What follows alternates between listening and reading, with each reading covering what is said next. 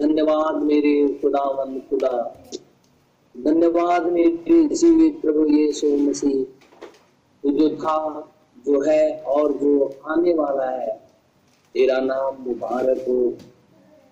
धन्य है इज़राइल का खुदा। धन्य है हमारा उद्धार करता प्रभु यीशु मसीह, जिसने हमें पापों से छुड़ाया है, हमें ज़िंदगी दी है। आयत की ज़िंदगी दी है। इसलिए उसकी महिमा हमेशा तक बनी रहे। क्योंकि धन्य है प्रभु परमेश्वर, जो प्रभु यीशु मसीह के नाम में आता है। इसलिए क्योंकि इस नाम के अंदर में चंगाई है, इस नाम के अंदर में दुष्ट आत्माएँ भाग खड़ी होती हैं। इस नाम के अंदर में बपतिस्मा लिया जाता है। इस नाम के अंतर्गत में उद्धार पाया जाता है। क्योंकि इज़राइल ने आकर के ये बात कही थी, जो बच्चा जनेगा उसका नाम यीशु रखना जिसका अर्थ ही होता है परमेश्वर अपने लोगों को उद्धार करेगा। मेरे जीवन खुदा खुदा, हम तेरा धन्यवाद करते हैं।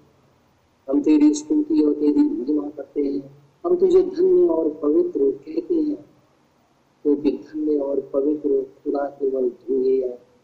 तूने अपने लहू से हमारे पापों को धो दिया है। हमें ज़िंदगी दी है, बहुत की ज़िंदगी दी है, इसलिए तेरा नाम मुबारक हो। मेरे जीवित खुदा खुदा तो जी, आज पूरे दिन भी तो हमारे साथ बना रहा। आने जाने में तुमने हमारी मदद की। ये महामारी जो पृथ्वी के ऊपर में फैली है इससे हम सबको बचाया है। और ये मौका दिया प्रभु कि हम उस प्रभु को धन्यवाद करें। तो हे मेरे प्रभु, हे मेरे परमेश्वर, हम तेरा धन्यवाद करते हैं। ऊँचे शब्दों से तेरी बड़ाई करते हैं। तुझे धन्य और पवित्र कहते हैं। तू और पवित्र है तू राजाओं का राजा प्रभुओं का प्रभु इसलिए तेरी महिमा हमारी ज़िंदगी से हमेशा तक होती रहे हे सेनाओं के यहोवा परमेश्वर तेरा धन्यवाद हे अब्राहम इसहाक और याकूब के प्रभु परमेश्वर तेरा धन्यवाद हो हे इज़राइल के खुदा मन खुदा तेरा धन्यवाद हो। हमारे उद्धार करता प्रभु यीशु मसीह के सामर्थ्य नाम में तेरा धन्यवाद हो। क्योंकि तू ही प्रभु और तू ही परमेश्वर है। तेरी महिमा सबसे ऊँचे स्थानों में बनी है। प्रार्थना यीशु नासरी नाम से माँगता हूँ, इसे इसी घड़ी ज़रूर रहा है आमीन।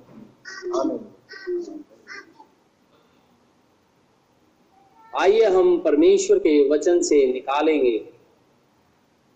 प्रकाशित वाक्य की पुस्तक, उसका छ अध्याय। प्रकाशित वाक्य की पुस्तक छ अध्याय। बारह पद से लेकर के सत्रह पद तक मैं पढ़ूँगा। जब उसने छठवीं मुहर खोली तो मैंने देखा कि एक बड़ा भूकंप हुआ और सूर्य कंबल के समान काला और पूरा चंद्रमा लहू के समान हो गया। आकाश के तारे पृथ्वी पर ऐसे गिर पड़े, जैसे बड़ी आंधी से हिलकर अंजीर के पेड़ में से कच्चे फल छड़ते हैं। आकाश ऐसा सरक गया जैसा पत्र लपेटने से सरक जाता है। और हर एक पहाड़ और टापू अपने अपने स्थान से टल गया। तो पृथ्वी के राजा और प्रधान और सरदार और धनवान और सामर्थी लोग और हर एक दास और हर एक स्वतंत्र पहाड़ों की खोहों में और चट्टानों में जा छिपे। और पहाड़ों और चट्टानों से कहने लगे, हम पर गिर पड़ो और हमें उसके मुँह से जो सिंहासन पे बैठा है और मेमने के प्रकोप से छिपा लो, क्योंकि उसके प्रकोप का भयानक दिन आ पहुँचा है। अब कौन ठहर सकता है? परमेश्वर के इस वचन के पढ़े और सुने, जाने पे आशीष हो। आमिन। हम आज फिर से खुदावन, खुदा का बहुत शुक्रगुजार है। धन्यवादित है कि परमेश्वर ने हमें फिर से एक मौका दिया है कि हम सभी जन की उपस्थिति में बैठे। हम प्रभु का इसलिए भी बहुत धन्यवादित हैं कि परमेश्वर ने हमें जीवित रखा है और उन बातों को उसने बताया। जो जगत की उत्पत्ति से गुप्त थी और इस अंतिम काल के अंदर में अपने नबी के द्वारा प्रकट कर दी। हम खुदावन खुदा का इसलिए भी बहुत शुक्रगुजार है। परमेश्वर के यहाँ न्याय नहीं सबके लिए उसके पास मौका है। इसलिए कोई भी ये नहीं कह सकता कि हमने खुदावन खुदा की बातें नहीं सुनी है। परमेश्वर मनुष्य को सबसे पहले ट्रायल में लेकर के आता है। उसकी लाइफ के अंदर में कोई ऐसा काम खुदा खुदा करता है? एक बार में बहुत बार। जिससे उसे एहसास हो कि परमेश्वर ने उसकी ज़िंदगी में ये कार्य किए हैं। और फिर वो परमेश्वर को खोजेंगे ताकि जजमेंट के दिन वो ये ना कहने पाए कि, हे प्रभु अगर मैं तेरे को जानता या तेरी बातों को जानता तो निश्चित रीति से तुझे ग्रहण कर इसीलिए उस समय आने से पहले परमेश्वर हर एक मनुष्य को ट्रायल पे लाता है। उसके बाद लोग पीछे हट जाते हैं, खड़े हो जाते हैं। ये प्रभु जानता है और वो जानते हैं। लेकिन सजमेंट के दिन वो किसी भी रीति से ये नहीं कह सकते कि हमने परमेश्वर की बातें नहीं सुनी है। हम खुदावन खुदा का इसलिए भी बहुत शुक्रगुजार हैं कि हम उन बातों को देखते हैं, जिन बातों को लोगों ने, नबियों ने देखना चाह अपने अपने समय में लेकिन वो देख ना सके। क्योंकि ये सारी चीज़ें अंत के समय के लिए रखी गई थी। और ये जो हम मुहर देख रहे हैं, ये मुहर बंद है। इसके ऊपर में सात मुहर लगी हुई है। और उस काल के अंदर में इसे जाना नहीं दिया और ये समय पे आकर के ही खुल जाता है। बाइबल में एक वर्ष लिखा हुआ है मती की इंजील, उसका पंद्रह अध्याय। मती की इंजील, पंद्रह अध्याय। सोलह और सत्रह पद अगर मैं पढ़ू, पर धन्य है तुम्हारी आँखें, कि वे देखती हैं और तुम्हारे कान कि वे सुनते हैं। क्योंकि मैं तुमसे सच सच कहता हूँ कि बहुत से वक्ताओं ने और धर्मियों ने चाहा कि जो बातें तुम देखते हो, देखें, पर ना देखें, और जो बातें तुम सुनते हो, सुने, पर ना सुन। सत्रह सोलह सत्रह मैंने बहुत से लोगों ने ये चाहा कि जो परमेश्वर की गुप्त बातें हैं, वो प्रकट हो जाए, हम उसे देखें। लेकिन वो देख नहीं पाए। अब्राहम भी एक ऐसे नगर की खोज में था। एक ऐसा नगर खोज रहा था जिसकी नींवें मसीह के ऊपर में खड़ी थी लेकिन हम अंतिम समय में रह रहे हैं और इस काल के अंदर में सारी चीज़ें प्रकट हो गई हैं। इसलिए हमने इसे देखा है। क्योंकि तो परमेश्वर की वो गुप्त बातें, जो कि लोगों ने जाना ही नहीं, इस अंत के समय में प्रकट हो गया है। यीशु मसीह कौन है? लोगों ने जाना ही नहीं। इज़राइल भी ब्लाइंड हो गया। उन लोगों ने समझा ही नहीं कि ये कौन तो उसके बाद से बहुत करोड़ों अरबों लोगों ने ये जाना ही नहीं यीशु मसीह कौन है। और बाइबल कहती है कि यीशु मसीह ही परमेश्वर को प्रकट करता है। अगर वो प्रकट ना करे तो हम ये जान ही नहीं सकते हु इज़ जीसस इसीलिए प्रकाशित वाक्य एक के अंदर में वो अपने आप को प्रकट करता है और कहता है, देखो स्वर्ग राज की कुंजियाँ मेरे पास है।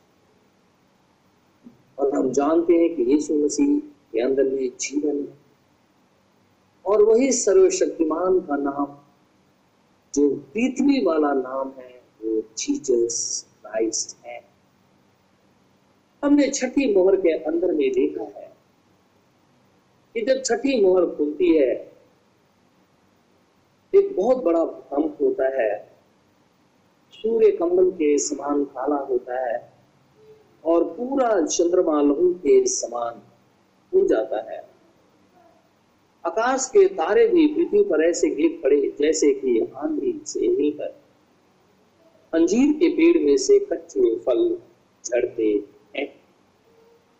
ये समय जो है, जिसके अंदर में हम चल रहे हैं, ये जंगली बीज को असली बीज से अलग किया जा रहा है। क्योंकि जंगली बीज जो है, बहुत सालों तक, यानी 2020 साल से, अगर हम काउंट करें अप्रोक्सीमेट तो इतने सालों से जंगली बीजों ने परमेश्वर की उन आशीषों को लेकर के फिर भी खुदा को ही नकार दिया। क्योंकि अगर एक खेत के अंदर में जंगली बीज है तो चेलों ने कहा कि हम इसे उखाड़ दें। कहता है कि नहीं, इसे अंत तक बढ़ने दो। उन जंगली बीज खेत में ही बने रहे। और उस खेत के अंदर में जितने भी उस खाद, जितने भी बीज को बढ़ने के लिए परमेश्वर की आशीषें दी गई, उसको जंगली पौधों ने भी ग्रहण कर लिया। परमेश्वर ने सूर्य उगाया तो वो दोनों के ऊपर में पड़ा। परमेश्वर ने पेंटिकोस्ट के दिन अपनी आत्मा उड़ेला वहाँ लिखा है कि पृथ्वी पर आत्मा उड़ेला गया उसी समय के अंदर में उसने अपनी आत्मा अपने दास दासों के ऊपर में भी उड़ेला परमेश्वर ने जितनी आशीषें अपने लोगों को दी, उतनी आशीषें जंगली बीजों ने भी ग्रहण कर लिया। लेकिन ये छटनी का समय चल रहा है। ऐसे समय में अब जंगली बीजों को अलग किया जा रहा है। तो धीरे धीरे आप देखेंगे, अपने आप छट रहे हैं। वो बाहर निकलते जा रहे हैं, बाहर निकलते जा रहे हैं। क्योंकि अंत के संदेश को अगर हम ग्रहण नहीं करेंगे तो हमें कैसे पता चलेगा कि यीशु मसीह अगर हम सेवेंथ मैसेंजर को, जो सातवां कलिसिया काल का दूत है। और प्रकाशित वाक्य दस सात के अनुसार में वो परफेक्ट है। अगर उसके संदेश को ग्रहण नहीं करें तो हम कैसे जानेंगे कि एलाइजा यानी एलिया पृथ्वी पर आया और उसने पुत्रों के मन को पितरों की ओर फेर दिया। क्योंकि तो यीशु मसीह कहता है मलाकी चार में लिखा है अंत के समय में ऐसा होगा। तो जो आदमी ये जानता ही नहीं कि एलिया आया और चला गया और एलिया के द्वारा परमेश्वर ने अपने वचन को प्रकट कर दिया तो उस आदमी के लिए यीशु मसीह तो आ नहीं रहा है, क्योंकि वचन तो वो जान नहीं पा रहा और अगर जान भी रहा है तो इस कान से सुनता, दूसरे कान से निकाल देता है। वो जज करने की भी कोशिश नहीं करता। और ना ही खुदावंद खुदा से पूछने की कोशिश करता है, वरन वो उसी स्थिति में पड़ा रहना चाहता है, जिस स्थिति में वो पहले था, अर्थात मौत की आगोश में।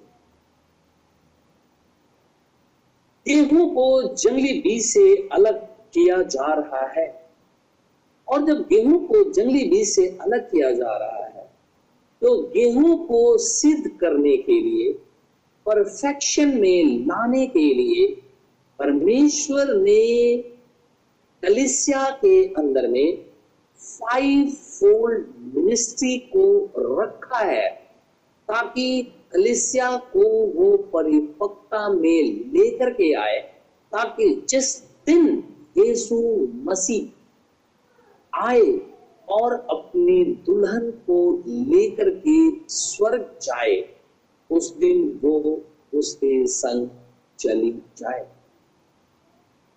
उस परफेक्शन में लाने के लिए परमेश्वर ने कलिसिया के अंदर में पाँच प्रकार की सेवकाई को रखा है। अगर ये सेवकाई नहीं होगी तो परफेक्शन में लोग नहीं जाएँगे। वो खड़े हो जाएँगे। अगर इस सेवकाई को लोग रिजेक्ट कर देते हैं तो प्रभु जाने और वो जाने।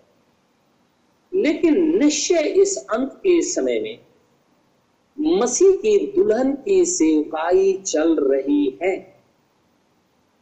और इस सेवकाई के अंदर में परमेश्वर के उन भेदों को प्रकट कर दिया गया है।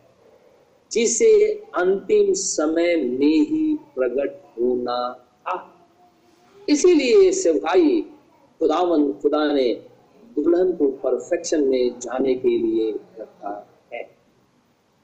हम निकालेंगे इफिसियंस चैप्टर फोर इफिसियों की पत्री और उसका चौथा अध्याय।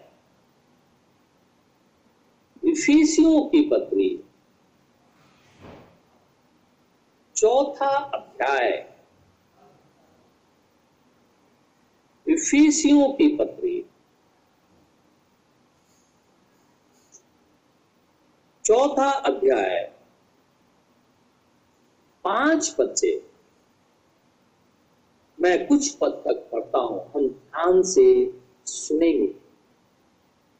और मुझे पूरा विश्वास है कि जब हम आराधना के अंदर में बैठे हुए हैं तो निश्चित रीति से हम बाइबल लेकर के ही बैठे हुए हैं। क्योंकि हम युद्ध क्षेत्र में हैं और हमें बाइबल पढ़ना चाहिए। बाइबल को खोलने आना चाहिए। इसलिए मुझे पूरा विश्वास है, हर एक भाई है बाइबल लेकर के बैठा हुआ है। पाँच पद। कहता है, एक ही प्रभु है और एक ही विश्वास और एक ही बपतिस्मा है। इसराइल इस बात को जानता है क्योंकि छठी मुहर हमारे लिए नहीं है। एक ही प्रभु है, इज़राइल इस बात को जानता है। एक ही विश्वास है इज़राइल इस बात को जानता है और एक ही बैप्टिज्म है ये भी जानता है। और जो आत्मिक इज़राइल है, जो कि भजन संहिता सत्तर के अनुसार, कि जिसके मन शुद्ध है, वो इजराइलाइट है।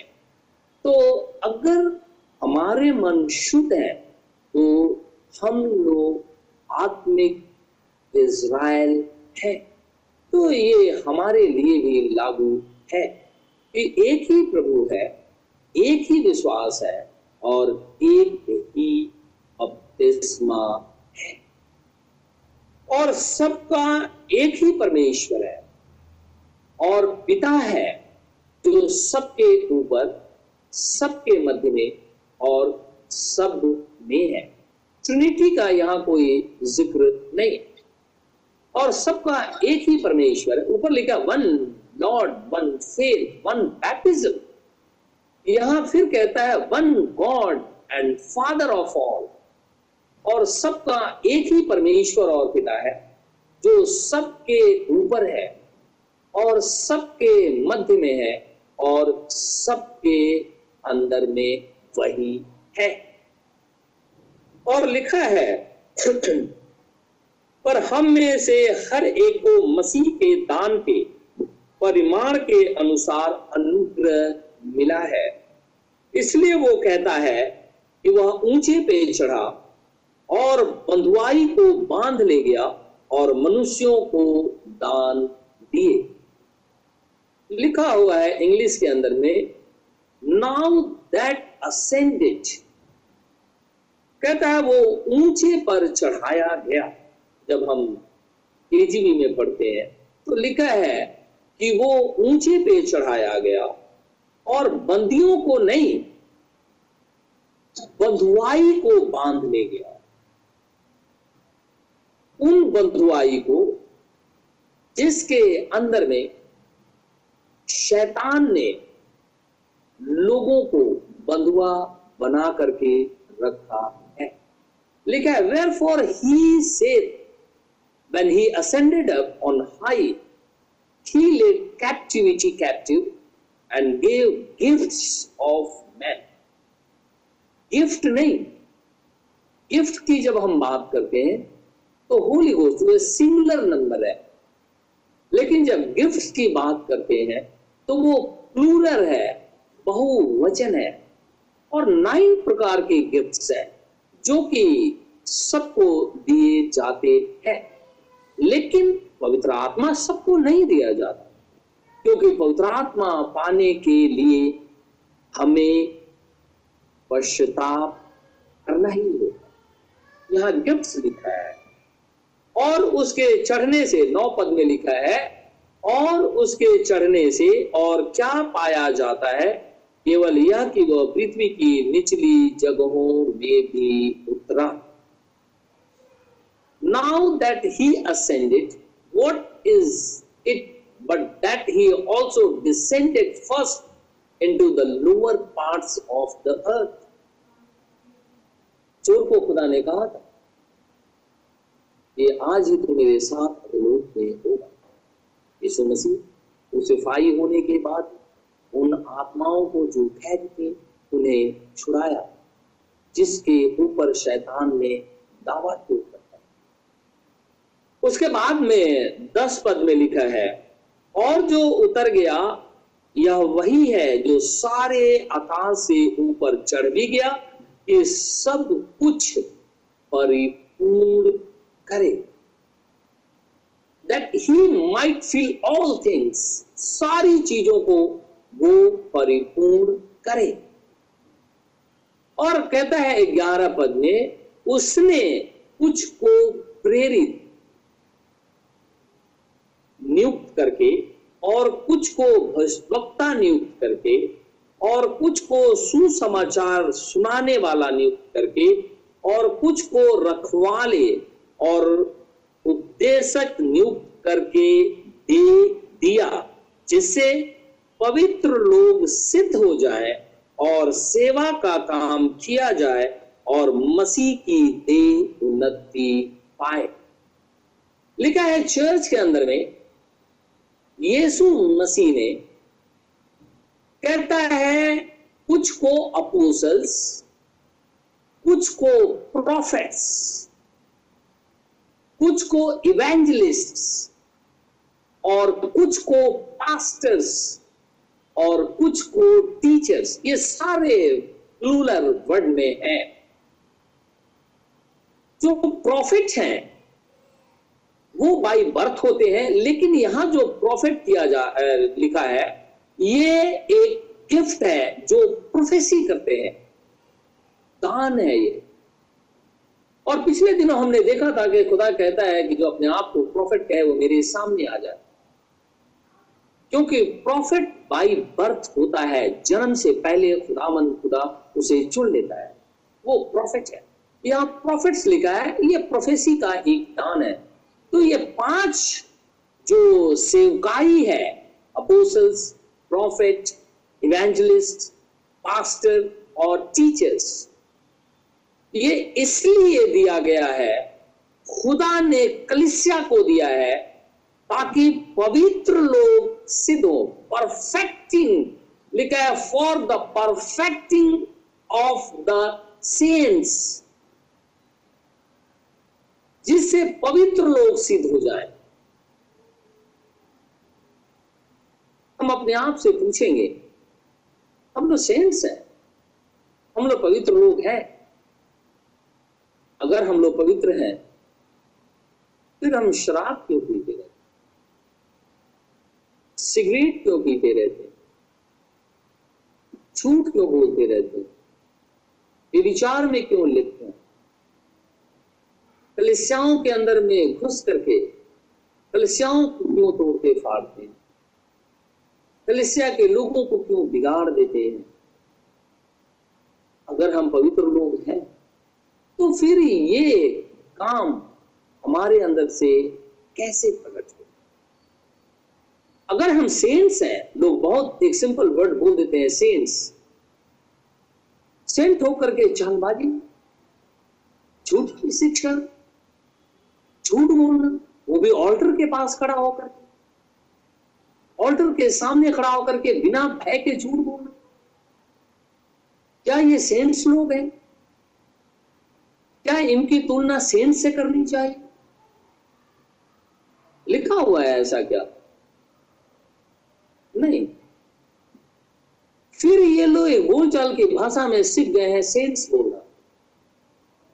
और किसी को भी ये बोलते रहते हैं। बेशक वो कितनी गंदगी के अंदर में गिरा हुआ, फिर भी उसे सेंस बोलते हैं।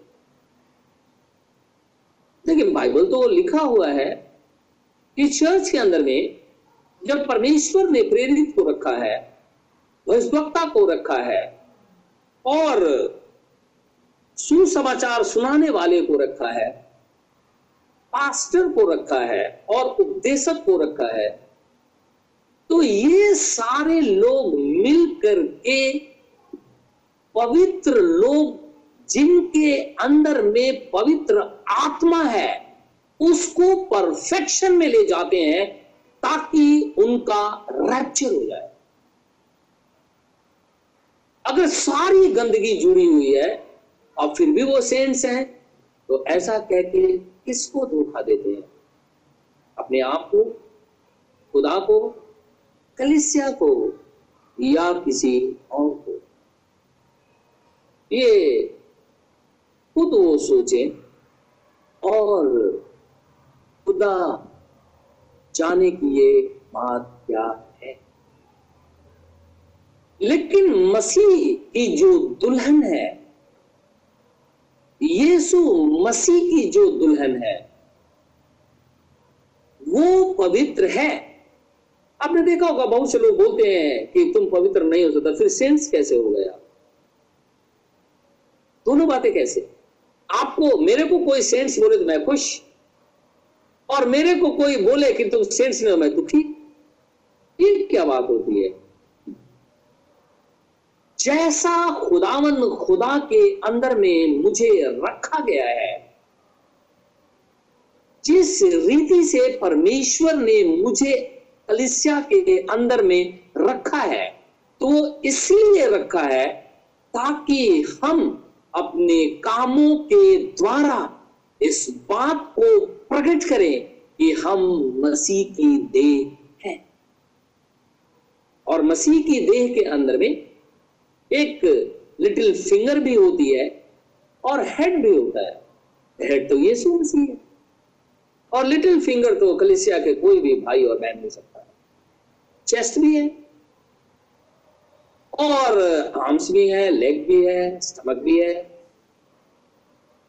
परमेश्वर का वचन कहता है कि मसीह की जो देह है, वो उन्नति पाए। कैसे? इनके द्वारा। तो जो लोग पास्टर को ही नहीं रिकॉग्नाइज करते तो वो कैसे सिद्धता में जाने उन्हें कौन सिद्ध करे? बहुत से लोगों को आपने सुना है। वो लोग बोलते हैं, हमें पास्टर की ज़रूरत नहीं है, हम खुद ही सीख लेंगे। तो इसका मतलब यह है कि इफिसियों चार ग्यारह, उनके जीवन में कार्य नहीं करता। वो जानते ही नहीं कि ये क्या चीज़ है। इसलिए जो मन में आता है, वो बोल देते वो सोचते हैं, हमें किसी की पास्टर की ज़रूरत नहीं है। तो इसका मतलब है कि परमेश्वर ने चर्च के अंदर में इन चीज़ों को रखा है फाइव मिनिस्ट्री को। तो खुदा को नहीं रखना चाहिए, वो तो खुदा को ही सिखाने लगे। कि प्रभु ने, तूने रखा, ये गलत किया है। मैं अपने से इस योग्य हूँ कि मैं ये सारी चीज़ें सीख सकता हूँ। तो जब तुम अपने योग्य हो तो इसका मतलब खुदा ने ये सारी बातें ऐसी ही लिख दी है। क्या हम ये कहना चाहते हैं? नहीं। परमेश्वर की कलिसिया जो सिद्धता में जाएगी, यानी जो पवित्र लोग होंगे उनको सबसे पहले रिपेंट करना ही होगा। उसके बाद उन्हें वाटर बैप्टिज्म लेना ही होगा।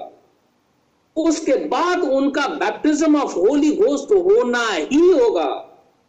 उसके बाद तब चल करके वो ट्रांस फॉर्म होंगे ट्रांसलेट होंगे देन वो रैप्चर के भागीदार होंगे।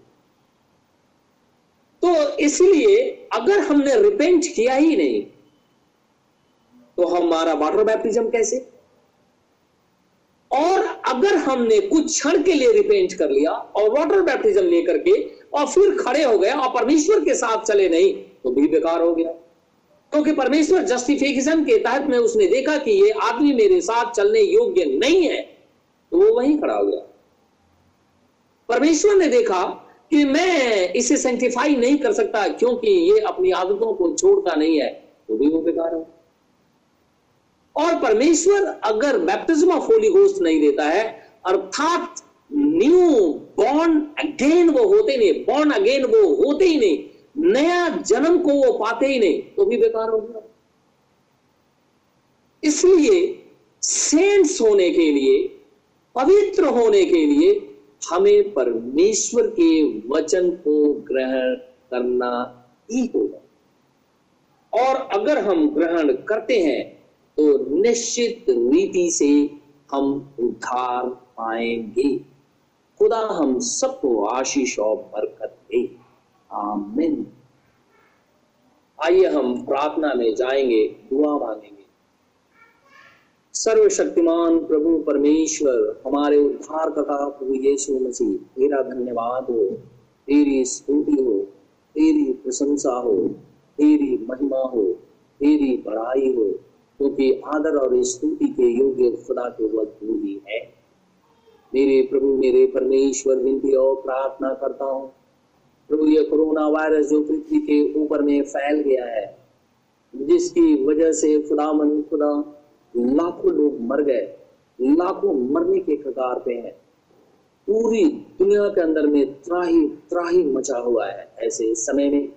मैं चाहता हूँ कि तेरे बेटे तेरी बेटियाँ प्रभु जी घर से बाहर निकलते हैं, हॉस्पिटल में काम करने के लिए, अपने रोजी रोज़गार के लिए बाहर निकलते हैं ऑफ़िस दुकानों के अंदर में, या जहाँ कहीं भी मिलने जुलने जाते हैं। मैं चाहता हूँ खुदा हमें चारों तरफ़ से पवित्र आत्मा से घेरे रहे, ताकि ये वायरस हमारे शरीर को छूने ना पाए। इसराइल पे दया कर, यरूशलेम की शांति के लिए दुआ माँगता हूँ। वो तेरा पवित्र नगर है। दिल्ली शहर पे दया कर, हमारे देश पे दया कर, संपूर्ण मानव जाति पे दया कर, ताकि लोग बचाए जाए। प्रार्थना यीशु नासरी के नाम से माँगता हूँ, इसे इसी घड़ी पूरा है।